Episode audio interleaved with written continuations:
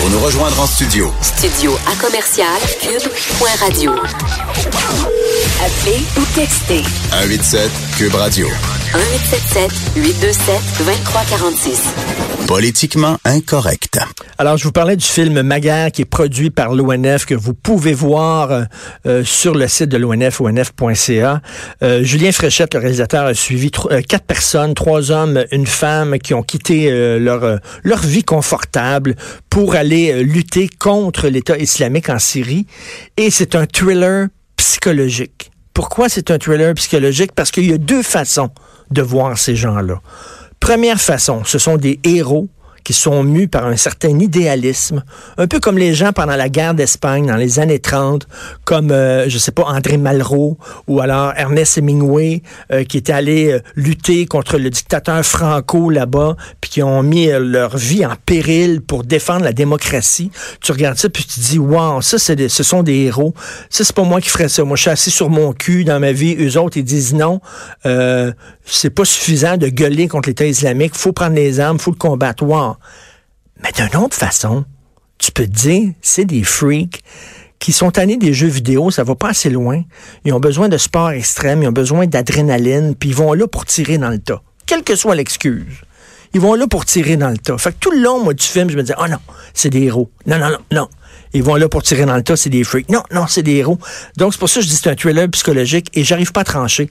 Et j'ai le réalisateur avec moi, Julien Fréchette, qui est ici. Salut, Julien. Salut. Ben, écoute, la beauté de la chose, c'est que c'est au spectateur de trancher et de se faire une tête. En fait, moi, c'est ma posture en tant que, que cinéaste parce que j'ai j'ai découvert le phénomène un peu par hasard, en fait, quand je suis allé faire un premier tournage au Kurdistan irakien, Oui. euh, au pic de, de, de l'État islamique, et je suis tombé par hasard sur un des premiers Canadiens à faire ça. Et là, on est au fond d'une salle à prendre le thé avec les Kurdes et je vois un blanc, cheveux rasés, avec des tatous. Je demande au Kurde, mais c'est qui? Il dit, ah, c'est un gars des forces spéciales. Je dis, non, non, non, euh, il n'y a pas l'air d'un gars des forces spéciales. Et je parle avec lui, il me raconte en fait qu'il vient de Toronto. OK, mais qu'est-ce que tu fais là? Et il me dit qu'il est venu combattre par lui-même, qu'il a payé son billet d'avion. Ils sont pas, c'est pas des mercenaires, c'est-à-dire ils sont pas payés. Ils sont pas payés, là. ils payent. Ils Ils, payent payent pour, pour aller là-bas. Exactement. Mais leur motivation. Toi, là, je, je, je sais comme réalisateur, je sais ce que tu vas me dire. Je ne tranche pas, c'est au spectateur de trancher. Ouais. Mais toi, là, c'est-tu, c'est-tu des héros idéalistes qu'il faut saluer ou c'est rien que des gens qui veulent tirer dans le tas puis qui ont décidé de prendre cette guerre-là parce qu'elle elle est justifiable, entre Ouais, ben écoute, on, on estime qu'il y a à peu près 1000 Occidentaux qui ont, qui ont fait ce, ce move-là, qui ont, qui ont fait cette, qui ont pris cette décision-là d'aller chez les trentaine qui Kurdes. sont morts, à peu Il y en a une trentaine qui sont morts. Je te dirais que euh, ça varie d'une d'une personne à l'autre. Nous, on a pris le choix d'en choisir quatre. Euh, justement, une femme, trois gars, et du monde qui ont des backgrounds militaires, et Anna qui en a pas du tout. Et, euh, et en fait, d'explorer en fait euh, cette question-là, parce que chacun y va pour ses raisons qui lui sont propres. Tu sais, il y en a qui Mhm. sont des anciens militaires et qui sont pris dans une certaine spirale en fait de de, de violence ou qui sont pris dans la spirale de la guerre. Et Wally, eux- Wally, c'est un ancien militaire. Wally, c'est un ancien militaire. Rebaz, américain, c'est un ancien militaire. Thierry, c'est un ancien militaire. Alors qu'Anna, elle, la femme, aucun background militaire et elle est plus appelée par le côté euh, de participer à une à la construction d'un État aussi, parce que pour les Kurdes, c'était c'était ça aussi, c'était C'était- une, c'était une façon de d'être reconnu aux yeux de la communauté int- internationale, de faire parler d'eux pour après ça avoir leur pays. Et d'ailleurs, il y, a- il y a une scène que moi j'ai trouvée très émouvante où tu vois les femmes kurdes combattre. Et là, tu dis, parce que ton titre est très bon, ma guerre. Parce que ça, c'est leur guerre aux Kurdes. C'est leur guerre. Tu comprends pourquoi ces femmes-là combattent l'État islamique? On sait à quel point ils traitent les femmes comme, c'est vraiment dégueulasse, des viols collectifs et tout ça. Donc, tu vois les Kurdes combattre, mais pourquoi des gens dont c'est pas leur guerre se mêleraient de cette guerre-là?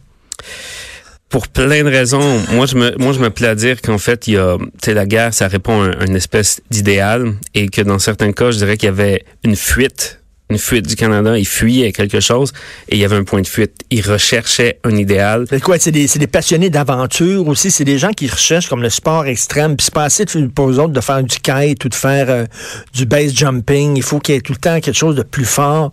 Puis qu'est-ce qu'il y a pas, tu sais, qu'est-ce qu'il y a de plus fort que la guerre? Il y a rien de, il y a rien de plus, plus fort. il y a rien de plus fort en termes d'adré- d'adrénaline, ce que procure la guerre en fait euh, avant, pendant.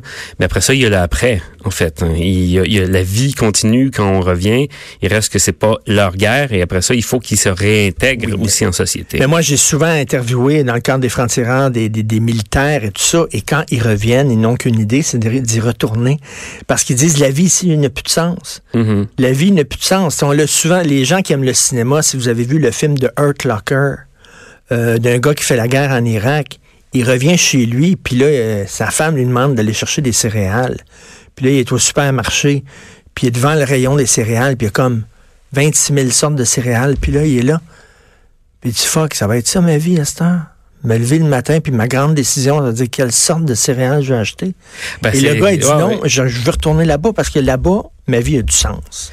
Ben, c'est le grand défi, en fait, auquel font face les, les, les gens qui vont combattre, c'est de retrouver un sens à leur vie. Tu sais, je suis allé présenter le film récemment, en fait, euh, aux États-Unis, puis il y a des anciens combattants qui Ah sont venus et qui et qui ont vu le film et qui comprenaient pas, en fait, euh, non plus la motivation de ces gens-là, qui trouvaient ça complètement cinglé et qui disaient, mais l'important quand on revient d'une guerre, c'est justement de retrouver, de se regrounder et de trouver un sens à sa propre vie. Ben oui, c'est important, sinon tu peux pas vivre tout le temps en guerre. Mais moi, je me souviens, il y a quelques années, j'avais lu les mémoires d'un correspondant de guerre et ça s'appelait euh, My Dear War, I Miss You So.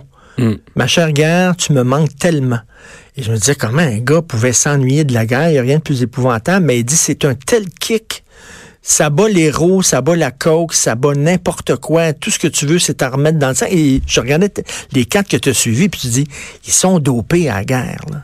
Oui, puis en même temps, on regarde le film et on n'est pas du tout dans un, un- dans un, une perspective de la guerre du point de vue d'Hollywood. La guerre, Non, non, non. on va se le dire, c'est 95% du temps vraiment plate.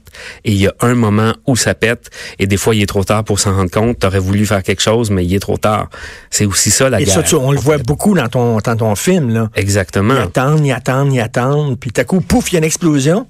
Ouais. Puis après ça, pendant trois heures, il n'y a plus rien. Là. Exact. Et il en fait, il y a eu beaucoup de déçus aussi dans les gens qui sont allés Il, euh, quoi, il voulait plus d'action? Ben, des gens qui ne savaient pas qu'est-ce qu'était la guerre, qui, qui avaient une, une, euh, une idée de ce que ça allait être, et ils arrivent en- dans la réalité, et, et les Kurdes ne se servent pas tout à fait d'eux euh, à leur juste euh, à leur juste mérite, et donc euh, il y a beaucoup de frustration chez certains, et comme tu sais, comme le dit Wally dans le film, il fallait être patient. En Il fait. faut être patient. Et il il a- c'est ça, il y, a, il y a des personnages que tu as suivis, bien sûr, tu les as choisis. Là. Il y a Thierry, qui est un Français, qui est très lucide. Et à un moment donné, il y a quelqu'un qui dit, moi, je suis venu euh, ici, euh, en Syrie, euh, pour combattre l'État islamique, pour défendre les valeurs démocratiques. Lui, Thierry, il dit, est-ce que c'est ta motivation ou c'est ton excuse? Ça pourrait être quasiment le sous-titre de ton film. Est-ce que c'est une motivation, ça? Vraiment, ils vont là pour défendre la démocratie ou c'est une excuse? Ben, je te dirais le point commun de tout le monde, c'est que chacun le faisait pour une raison qui était assez propre. À, à lui. Il y avait des, des bénéfices personnels à tirer. C'est pour ça que ça s'appelle aussi ma guerre, parce qu'on est vraiment dans un phénomène, si on parle de réappropriation culturelle, non? mais Oui. là, on est dans un, dans un phénomène d'appropriation La de guerre la des guerre. autres. De la guerre des autres. hein. Mais ils en viennent à en faire leur guerre et ils vont tirer justement un peu, un peu, un peu de gloire, du plaisir personnel, un sentiment d'accomplissement. Donc, euh, tu sais, chacun, chacun y allait pour ses raisons. Moi, j'ai décidé de, de- de les suivre d'une certaine manière, puis c'est devenu aussi ma guerre. Et puis après ça, ben, il faut en revenir, puis il faut passer à autre chose. As-tu hein. eu peur?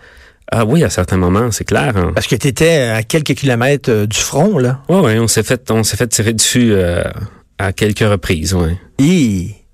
Moi, j'avoue, je vais te dire, là, j'étais à un moment donné approché par l'armée canadienne pour euh, être embedded, le journaliste embedded, puis être avec eux autres, là, dans, un, dans une zone de guerre. J'ai passé la soirée, j'ai parlé avec ma blonde, puis le lendemain, j'ai dit, oh non. Oh, ça me tente vraiment pas. J'étais chicken, je dois le dire. J'ai vraiment été chicken parce qu'il y a un risque. Là. Il y a un risque, hein, puis on, on le rappelle dans le film aussi. Le film s'ouvre avec une funéraille, avec un, des funérailles. Oui. Il se termine avec des funérailles. Puis l'idée, c'est de rappeler aussi aux spectateurs que ça a l'air d'un jeu, hein, de la façon que certaines personnes l'approchent, mais c'est ta Ben, vie, c'est réel. Et pour tuer l'autre, en, parce que tu, tu tues des gens, là. C'est ça la guerre, c'est ça. la- Potentiellement. ouais. il faut un peu que tu les déshumanises. Puis à un moment donné, la fille s'appelle Anna, que tu suis, et elle dit, elle montre, euh, elle montre sur son ordinateur, parce qu'elle elle filme euh, d'ailleurs, c'est un peu particulier. Tous ces gens-là filment leur, Mhm. euh, leurs exploits, entre guillemets, mettent ça c'est- sur leur page Facebook et tout ça. Et elle a dit, je tire, mais c'est pas des gens pour moi, c'est c'est de la merde. Je tire sur de la merde. C'est ça qu'elle dit. Ouais, mais ça fait partie du processus de déshumanisation. Puis chaque personne dans l'armée doit passer par là parce que je pense que fondamentalement, tuer une personne euh, assez proche pour qu'on puisse les voir, c'est pas nécessairement évident. Mais après ça, on regarde aussi ce que les les les, les cocos d'un- du côté de l'État islamique euh, ont fait, puis on, on voit que eux, ils ont passé à travers un processus de déshumanisation assez profond pour être capables de faire leur vidéo de propagande, propager ça et que ça devienne leur, leur pub.